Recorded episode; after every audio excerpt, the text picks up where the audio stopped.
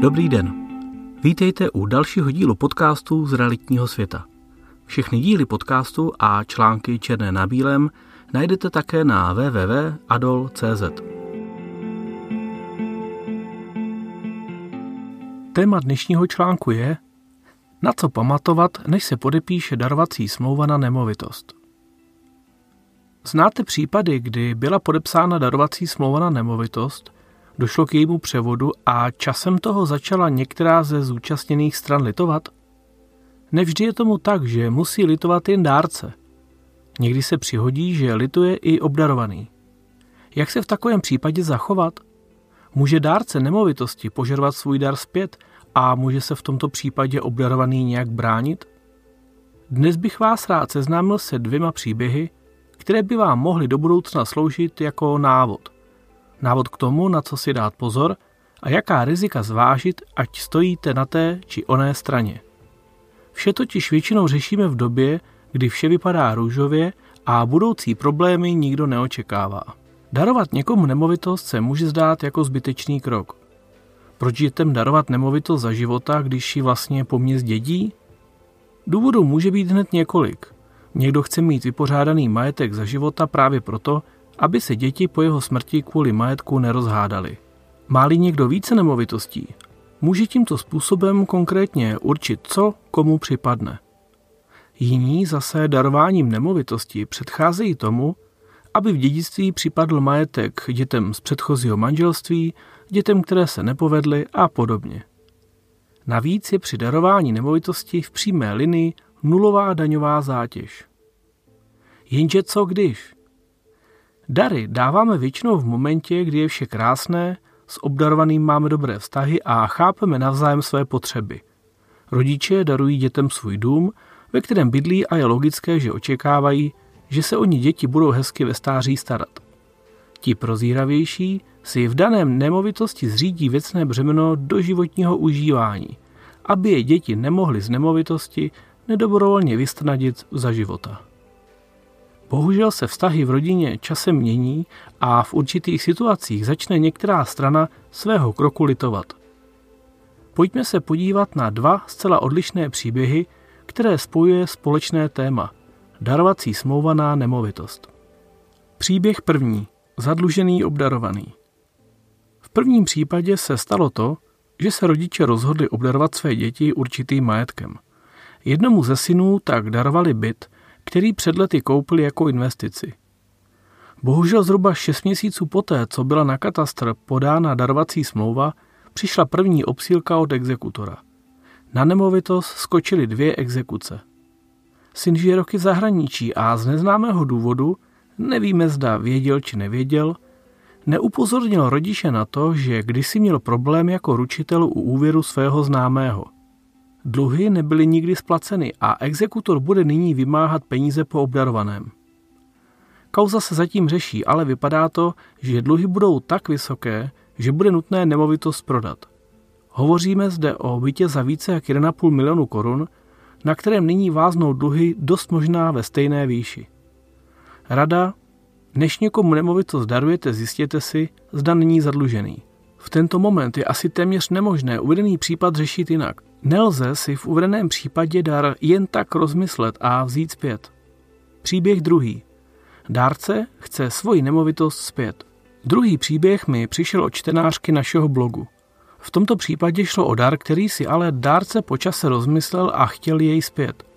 Otázka zní, jak se může obdarvaná bránit a zda lze z dané patové situace nějak uniknout. I když je to případ pro právníka a ne pro lajka, diskutoval jsem s odborníky možná řešení. Pojďme se podívat na daný příběh. Před lety jsem dostala darem dům. Každý z rodičů mi daroval jednu polovinu. U podpisu darovací smlouvy maminka odmítla věcné břemeno. Za krátkou dobu tatínek zemřel a maminka chtěla dům vrátit. Chtěla ho prodat, aby získala peníze pro mého bratra. Bratr byl několikrát ve výkonu trestu a nyní je u mé matky na návštěvě. Dům jsem nevrátila.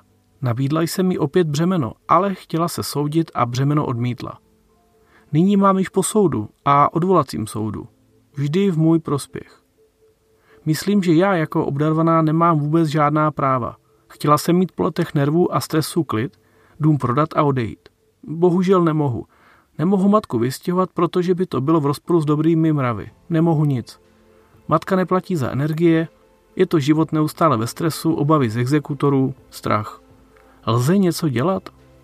Dle mého názoru je vlastníkem nemovitosti jednoznačně obdarvaná a tak může s nemovitostí nakládat v úvozovkách dle libosti. Matka se předpokládám snažila získat darovanou nemovitost zpět pro takzvaný nevděk. Tuto možnost spolu s důvodem nouze dárce poskytuje občanský zákonník, k tomu se ale ještě dostaneme. Samostatnou kapitolou je bratr, který k nemovitosti nemá žádný nájemní ani vlastnický vztah a bylo by tedy možné jej vystěhovat, klidně i exekučně. Samozřejmě snaha o vystěhování matky by mohla narážet na dobré mravy. Z textu nicméně vyplývá, že toto není cílem pisatelky. Domnívám se, že možnosti jsou dvě. První variantou je danou situaci trpět a minimalizovat škody. Určitě je možné požadovat po matce i bratrovi, aby se finančně podíleli na provozu nemovitosti. Energie, voda. Tato varianta bude ale psychicky vysilující a v závislosti na věku matky to může trvat i desítky let. Druhou variantou je nemovitost prodat. I s těmito osobami a třeba i za nižší cenu. Pokud totiž bude nemovitost prodána, může si nový majitel sjednat v nemovitosti pořádek. Obyvatelé pravděpodobně nemají nájemní smlouvy a ani žádný nárok zde bydlet. Věcné břemeno matka odmítla a případné další právní nároky na nájem či na bydlení vznikají až po mnoha letech, po třech, po deseti. V případě prodeje by také nemělo jít o vzepření se dobrým mravům, protože dcera prodala svoji nemovitost, na což má právo. Pojďme se teď podívat obecně na darování nemovitosti a odvolání daru. Darování jako takové řeší nový občanský zákonník v paragrafech 2055 až 2078.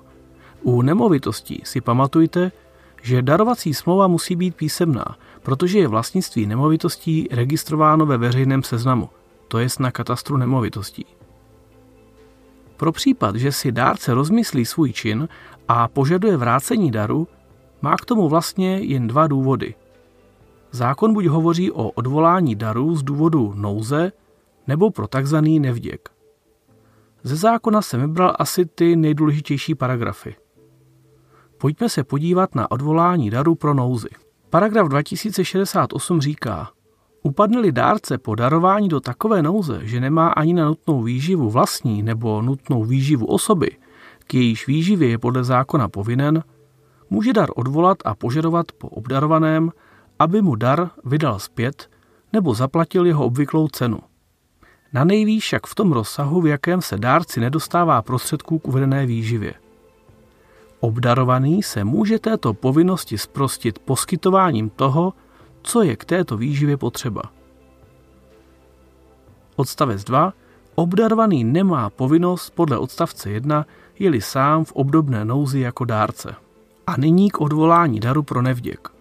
Paragraf 2072 odstavec 1 říká, Ublížili obdarovaný dárci úmyslně nebo z hrubé nedbalosti tak, že zjevně porušil dobré mravy, může dárce, neprominul-li to obdarovanému, od darovací smlouvy pro jeho nevděk odstoupit. Byl-li dar již odevzdán, má dárce právo požadovat vydání celého daru a není-li to možné, zaplacení jeho obvyklé ceny. Odůvodňují-li to okolnosti, považuje se za nevděk vůči dárci také zjevné porušení dobrých mravů vůči osobě obdarovanému blízké. V těchto případech, jak jsem se dozvěděl, je velice komplikované prokázat nevděk v takové míře, aby to vedlo až ke vrácení daru. Musí jít skutečně o fyzické napadání, výhrušky, obtěžování a podobně. O tom je dobré se vždy samozřejmě poradit s právníkem. Jaké poučení plyne z těchto příběhů? Jak je zřejmé, nemusí přinášet darování nemovitosti jen radost. Z prvního příběhu je poučení snadné. Ověřte si, komu nemovitost darujete, aby o ní obratem nepřišel. Pak je asi lepší si nemovitost nechat. V druhém příběhu je to horší. Známe příběh jedné strany a neznáme detaily. Lidské vztahy jsou komplikované a v rámci rodiny bývají pšenice často horší než mezi známými. Přeci jen se tam mísí potřeby a přání každého člověka s tím, že rodiče ani sourozence si nevybíráme. Život může každému z nás připravit mnoho překvapení a v různých životních situacích jednáme různě, někdy zkratkovitě. Co bych za sebe doporučil? Když darovat, tak s rozmyslem. Chci-li někoho obdarovat nezištně, musím počítat s tím, že s darem naloží dle svého. Proto v případě nemovitostí a rodiny je za mě věcné břemeno užívání jednoznačně nejlepší volba. Obdarovaný nemůže, nebo velmi komplikovaně či omezeně, nemovitost prodat, zastavit ani zadlužit. Každý věřitel totiž věcné břemeno užívání vidí v katastru nemovitostí a tak ví, že dokud budete naživu, máte v nemovitosti právo bydlet. V žádném případě to ale neznamená, že někoho obdarovat není dobré řešení. Spíše naopak. Líbil se vám dnešní článek?